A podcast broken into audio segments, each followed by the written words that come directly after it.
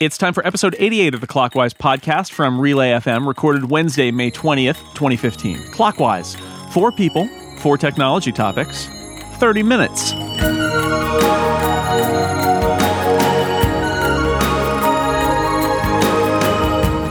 Welcome back to Clockwise, where it's time for Dan to go on vacation. Dan.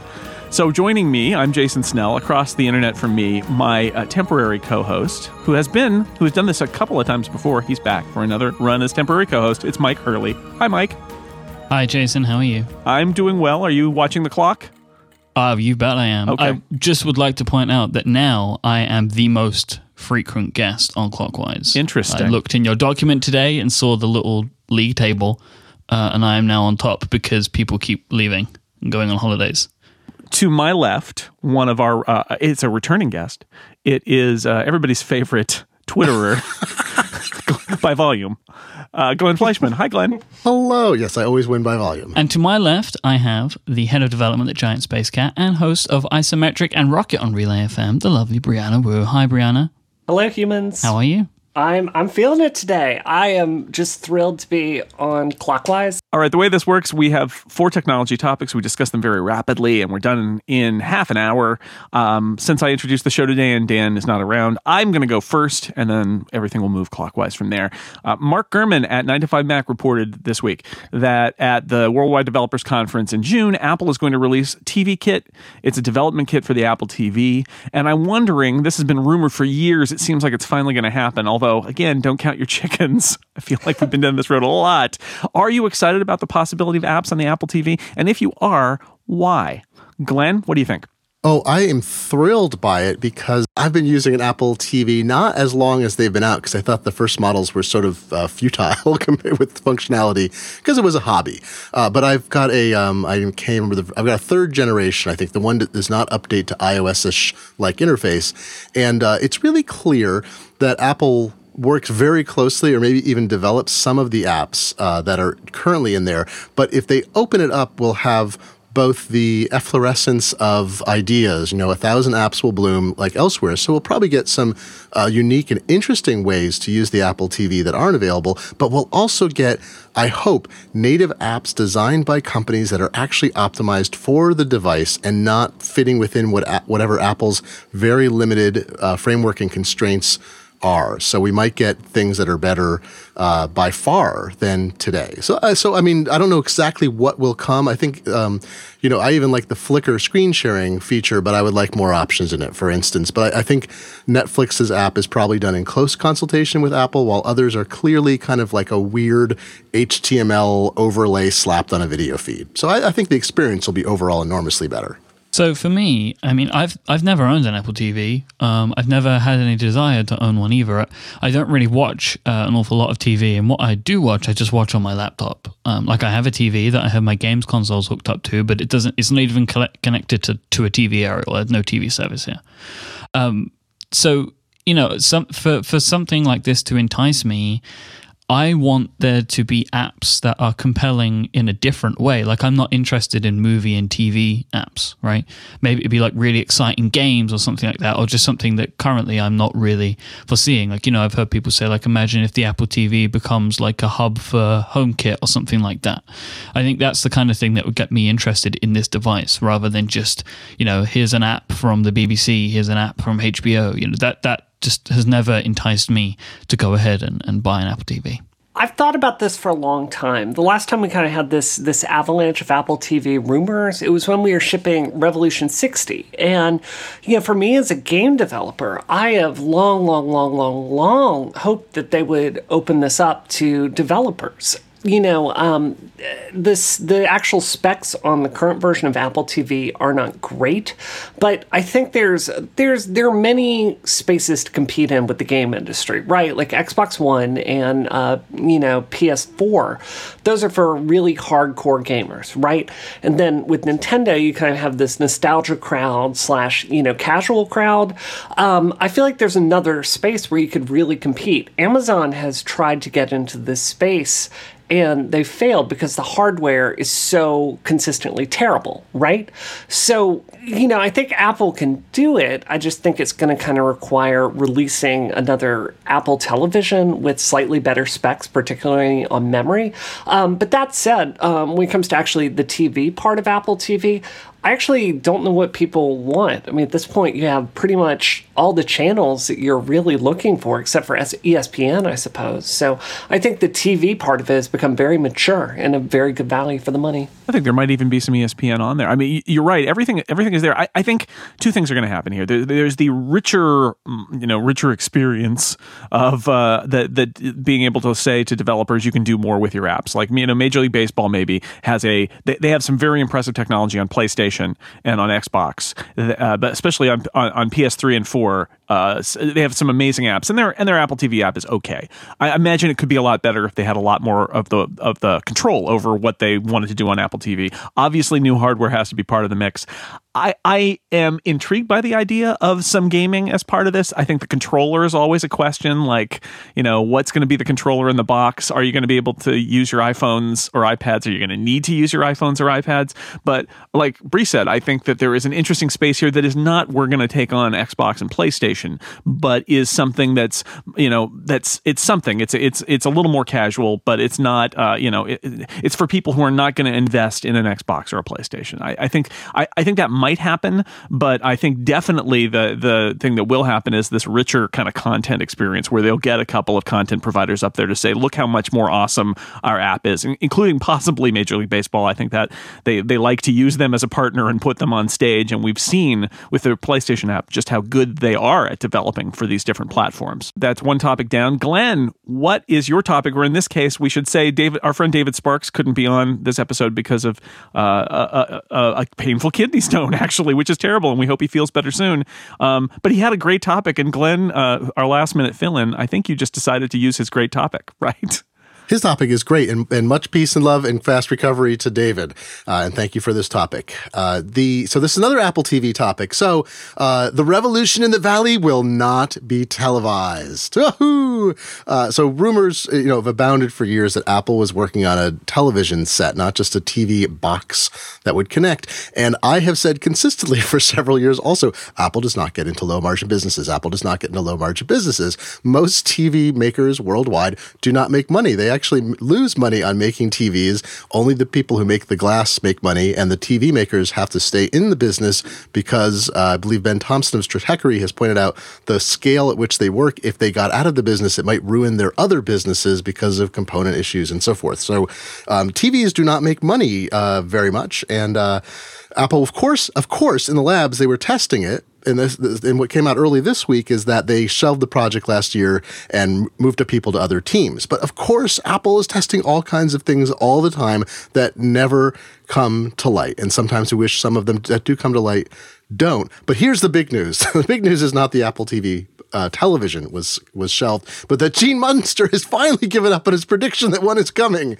He has been predicting for year after year after year. It's been a running joke, and uh, even as people have said, "Look, Gene, Marge, because I think he got good word early on that they were exploring it and continuing to explore it. So my question is for you: What, having gotten through that, uh, what prediction have you made in the past you've been proven wrong on, and why do you think you got it wrong? So mine is actually a quite a recent prediction that I was so certain of. I thought that I had lucked into something that I believed that when Apple unveiled the watch, they were actually going to unveil third-party fashion bands, you know, from some select providers. Because my thinking was they won't do select app providers; they'll do select band providers, and they'll wheel them out on stage, and you'll see all the beautiful bands from Gucci and Louis Vuitton and stuff like that. Um, I thought it was going to be I was going to be very smart, but no, I was completely wrong wrong. Uh, and I and looking back on it now, I think obviously it was difficult enough just for Apple to deal with the logistics of their own bands. Um, if you imagine them trying to then ship a bunch of other third party bands on top of that at the same time, I, I, don't think any of us would have Apple Watches maybe for the next six months. So that was probably why that didn't happen. I think that as Apple pundits, kind of, I think there's there's a commonality that everyone in this group gets. Like there's a certain language that we understand that you know, repeatedly when outside analysts kind of talk about Apple, they repeatedly get it wrong. There's like this deliberate uh, just a, a, paradigm that they fundamentally don't understand about the company. And the time I really, really, really got it wrong was when John Gruber was writing about, um, he broke the story of the iPad, I think it was one or two days before um, it launched. And we had no idea what it was going to be. Like, there were a lot of people that were worried it was going to be, you know, just a giant iPhone. And, you know, I, along with a lot of other people, was like, what? They can't do that. It's got to be something totally different. That would be a completely worthless gadget. And, and for me, that is the moment that kind of reflecting on that and thinking about the the underlying assumptions that I had that were wrong. That was kind of my growing up moment where I kind of understood how Apple operated. And what's really amazing to me is how Apple's been around for a while now and how the rest of the press doesn't like have a similar moment of self-reflection when they get it wrong, which they commonly do. So, I don't know, that was when I kind of got it really wrong and learned something from it. What about you, Jason? Uh, I, am going to actually go back to. I've, I've got an anecdote and, and a personal thing. One, one the anecdote that I have is I edited um, Matt Deatherage for about a year, wrote the back page column on MacWorld, and at one point, one of his columns was why Apple would never, ever, ever, ever switch from PowerPC to Intel. and like within a few months that was totally wrong. And, and, that that is a classic. That is a classic. And he had lots of really good reasons why. And yet it happened. That's apple for you mine is actually what we talked about at the top of the show which is i wrote a thing about how apple tv apple tv has vexed me i have written about apple tv getting developer stuff uh, for years little years now for like three years about how it would be great if they did a new apple tv and they had game support so people could write games and it would be like a low low powered low end console, but for people who wouldn't buy a console, and it didn't happen, and it still hasn't happened, and maybe something like that will finally happen. Um, so, and I wrote last year, I wrote a story. Um, is it a prediction or just kind of amusing? But the idea of like, well, what if they did an Apple TV that was a little different and it was like looked more like a Kinect or something like that, where it, it perched on top of your TV and uh, was uh, you know a Siri microphone and had a camera for FaceTime and all of that, and it would be like a little bit different than all of the other little hockey pucks that are out there, and that you know nothing has happened with Apple TV at all. So all predictions about Apple TV up to this point are wrong because nothing has happened. so uh, that's that's that's me. That that product just completely vexes me. Well, I found a really good awful one that um, that is also aspirational, which was in 2003. I made a prediction in this fine publication called MacWorld magazine that uh, Apple would release something called iHub or something like that that would actually help you combine all the different kinds of inputs and outputs you were dealing with in 2003 scanners, DV camcorders, digital cameras, inkjet printers, digital video recorders, web galleries. And I said, they'll make one piece of software that lets you connect and deal with all this, manage it all in one place instead of the mess of separate, separate programs and lack of support. And of course, that's never materialized in any fashion. What we got instead was iTunes, which is even worse than my worst imagining and, and doesn't do any of those things either. We are halfway through this one. That's two topics down, two more to go. But before we move on to our third topic, I want to tell you about our halftime sponsor. Our halftime sponsor in this week's Clockwise is lynda.com, the online learning platform with over 3,000 on demand video courses to help you strengthen your business, technology, and creative skills. For a free 10 day trial, visit lynda.com slash clockwise. That's L Y N D A dot com slash clockwise. Lynda.com is for problem solvers, for the curious, for people who want to make things happen. Now, it, it's online online learning and it's in so many different areas. If you want to ma- master Excel, if you want to learn negotiation tactics, you want to build a website, boost your Photoshop skills, become a better photographer, eh, build, you know, CSS and HTML and JavaScript. And if you can think about it, pretty much there's a course on lynda.com for it. Um, you uh, watch and learn from the top experts. They're really passionate about teaching. You can stream thousands of video courses on demand. When you're a lynda.com member, you have access to the entire library. You're not dick- nickel and dimed as you go. You get to see everything. Um, they're structured so you can watch them from start to finish like a regular class, or you can jump in to learn the one thing you need and then come on back out and uh, and put that knowledge to use. Uh, you can create and save playlists of courses. You can share them with friends. You can watch and download them on your Android or iOS device so you can learn on the go. All of this comes with your lynda.com membership, unlimited access to training on hundreds of topics for one price.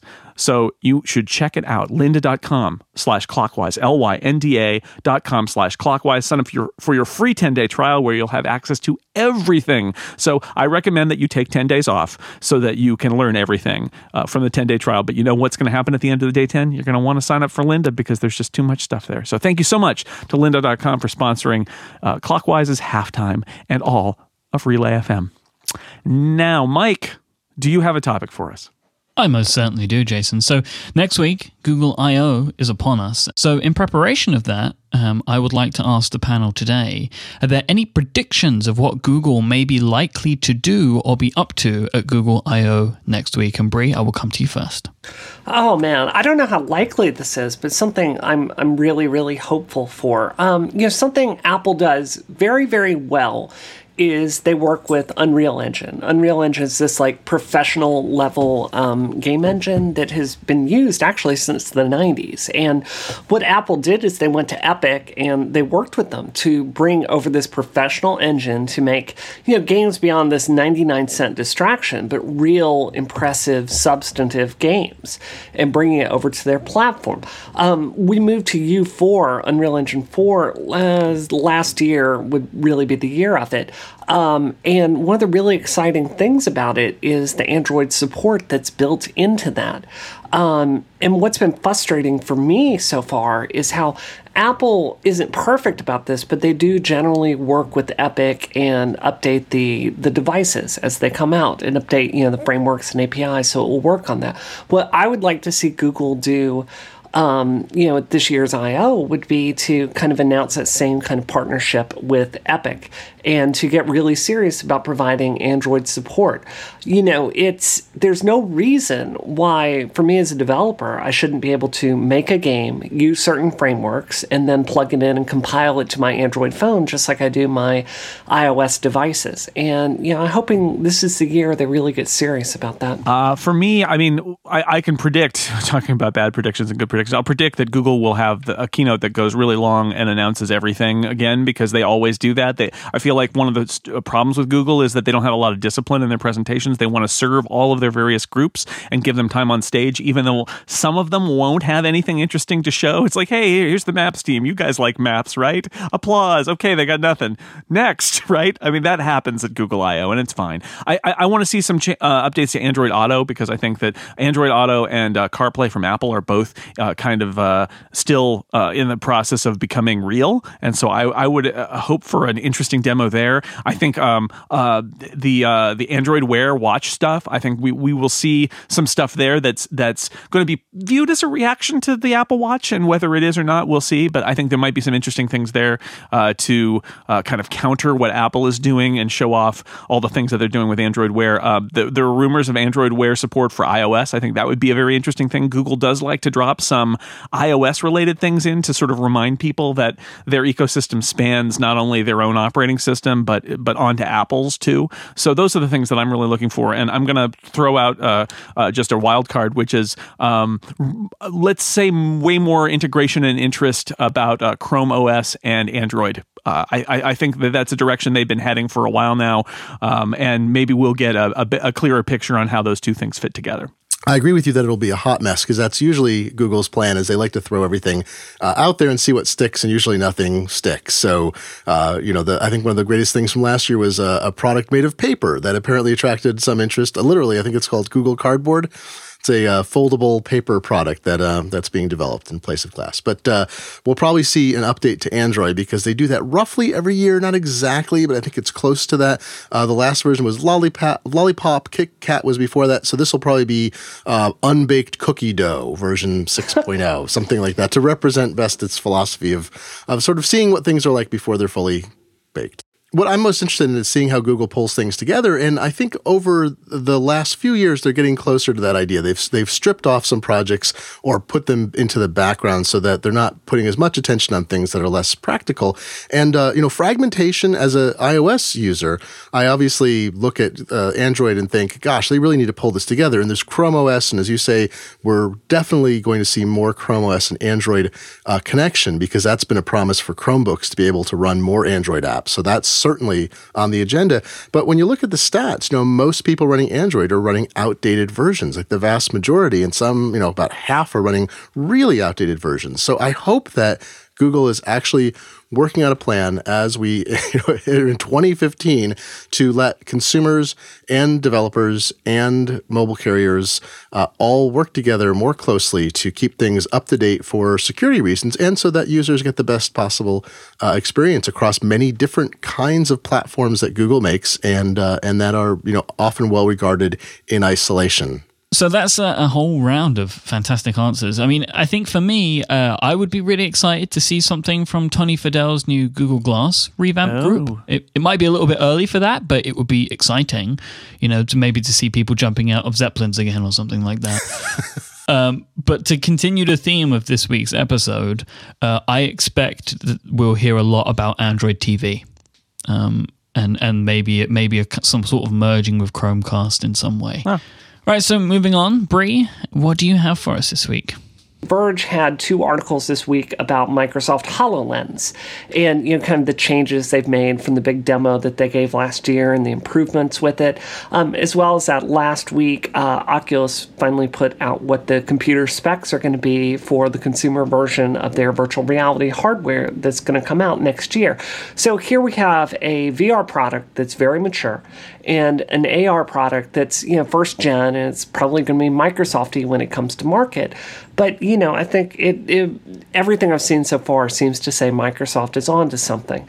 So I guess my question to the rest of the panel, and you know, Jason, I'll kick that over to you, is like, what would an Apple VR experience look like? Do you think that they could deliver that? Do you have any thoughts on that? I, I so I, have mentioned this before, and I will again. I I, th- I think um, Bill Atkinson, who who created HyperCard and was on the original Mac team, gave this uh, presentation at Macworld Expo a few years ago, where he talked about a, a, a, virtual assistant who lives in your ear, which I actually think is kind of brilliant. And, and, I do think this is where we're going: is a bunch of little tiny devices. Apple Watch is a first example of that. They're, they're the satellites to your smarter device that's maybe connected to the internet until we get to the point where they can all be connected to the internet. I, I think AR has a lot of power as an assistant kind of thing, like to to do overlays. I think VR, like pure VR, like Oculus, seems to be. Uh, my guess is a much more limited kind of thing because I think you know, it, it, yes, it, it, may make a bunch of people motion sick, and the whole idea is to replace all of reality. I think that there are much more limited uses for completely replacing reality. Gaming is a great example of that. Um, than the augmented stuff where things are being overlaid. I do think Apple may play there, but I my my gut feeling is that Apple is more interested in things like the Apple Watch, where it's got some haptic feedback and it's a little screen on your wrist, and maybe even something that is more Siri like technology, where a, a, a, something goes in your ear, about, and it, it's all going to kind of accumulate. But um, when I think about what where Apple's going, I feel like Apple is going to try to be a little less on the vision side and a little bit more on. Uh, on hearing and touch and then screens for the vision part that you can you can dismiss by just not looking at them that's my hmm. guess Glenn? Uh, you know, I think there's going to be an interesting overlap of, I want to say like AR and VR in the sense of instead of fully rendered virtual environments, I think there's a lot of near term work on using, uh, uh, being able to map real photography and real uh, real time video of real places and use that to step into. So it is virtual reality. You're not in the space, right? You're not seeing overlays on your own reality, but it's almost like augmented reality for virtual reality of a real place. And the example is uh, Microsoft is in fact working on this with uh, NASA's uh, JPL uh, program um, for Curiosity. And having talked to some Mars rover drivers, they um, they use 3D uh, glasses and other kinds of techniques they're taking stereoscopic pictures on Mars and they use that to plan the routes. So they're going to go another step further and, and be able to walk on Mars with this technology. And so Mars is, it's the real Mars captured by photography and then someday by video. And I could see um, the Apple angle there is Apple likes two things. They like things they can promote as education, even if they're not necessarily, and they like the personal connection. So I could see cases in which like Apple could create a, a product or a system that let you have, um, and I don't know what form it would take because right, you know, all the, the all the form factors aren't right now, but I presume Apple comes up with something different, like a bridge of the nose, direct your eye, you know, laser painting thing, or God knows what. Um, but that you're uh, in a virtual conference with other people, and instead of looking at screens that give you some sense of immersion, you're actually looking at the other people sitting at different points in a table, which uh, instead of holograms appearing, you're wearing glasses that actually paint them there as if they're there. And uh, and the same thing for personal connection. FaceTime, AR, VR would be you reach out and you get a haptic feel in your hand or a haptic feel when you touch someone else. You see them, you're both in the same room. It doesn't have to be a virtual room. You could each be in each other's rooms through that kind of technology. So I think the personal connection is probably what Apple would sell first and have both the business and education case. Like kids wander Mars, uh, you know, and dads and moms see your babies when you're on the road. They can you can actually see them walk around and they can almost interact with you. I feel like as everybody is like now going for reality and computing, um, we have AR and VR. I think looking at what's available, I think the one that in my mind potentially has the ability to make the biggest impact is AR.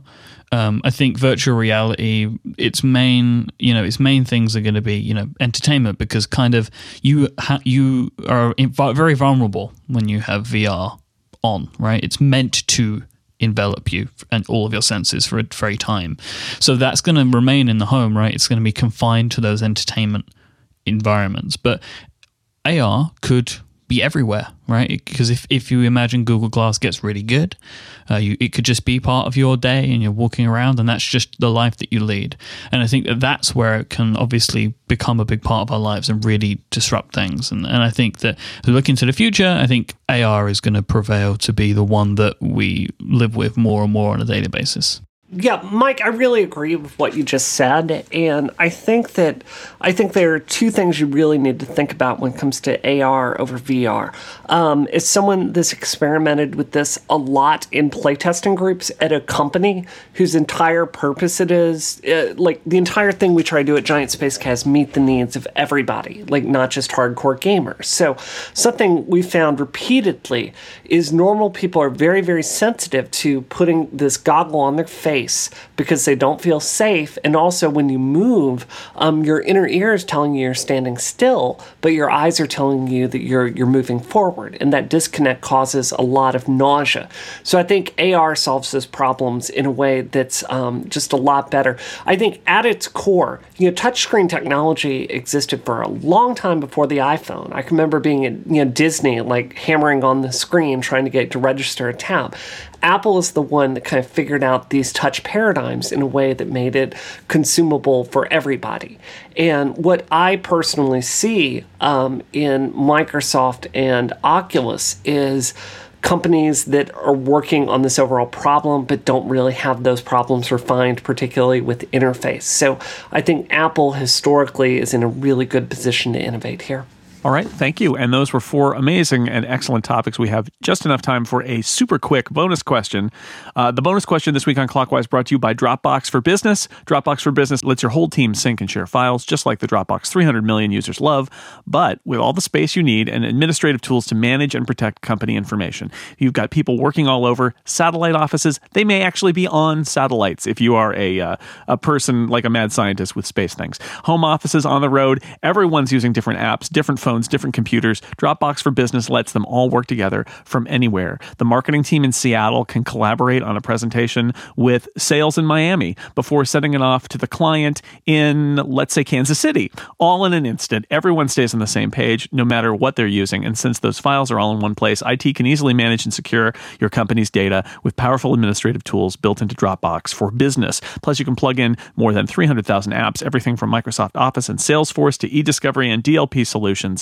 Get your free Dropbox for Business trial at dropbox.com slash clockwise. That's dropbox.com slash clockwise. Thank you to Dropbox for Business for sponsoring the bonus question. The bonus question is this Dan Moren is in Portugal. Name a country that you haven't been to that you'd like to visit one day. Glenn? Oh, I have an easy pick there. It's New Zealand. Uh, I hear it's the most beautiful place in the world. Kiwis forever. I would like to go to Japan. Um, I'm kind of fascinated a little bit by the culture and the tech influences and stuff. Would love to do that one day, but uh, I'm, I'm a little bit intimidated by it, but I think it would be an incredible experience. Something uh, you know, my husband and I have on our bucket list is we actually want to go to Portugal at some point, and we want to learn how to like get like a real boat, a serious boat you can live on, and we would like to like sail all around the world. Particularly, we would like to go to Japan at some point and recreate this like famous voyage that happened during the uh, the Opium Wars. So um, I don't know. I, I really want to do that at some point. That's my retirement dream. Awesome. These, those are all great answers. And I will say, since Glenn took New Zealand, I will just move to the left a little and say Australia because I would love to go down under where the, well, there's a song about it that you can listen to separately. I'm not going to sing it now because we've reached the end. Glenn Fleishman, thank you so much for being on Clockwise as our emergency uh, fill in guest. a pleasure to be here. And Brianna Wu, thank you so much for joining us today. It's always a pleasure. Happy to be here. Mike, thank you for being my emergency fill in host as well. Anytime. And uh, thanks to everybody out there for listening to Clockwise. As always, we remind you watch what you say and keep watching the clock. See you next week. Bye bye.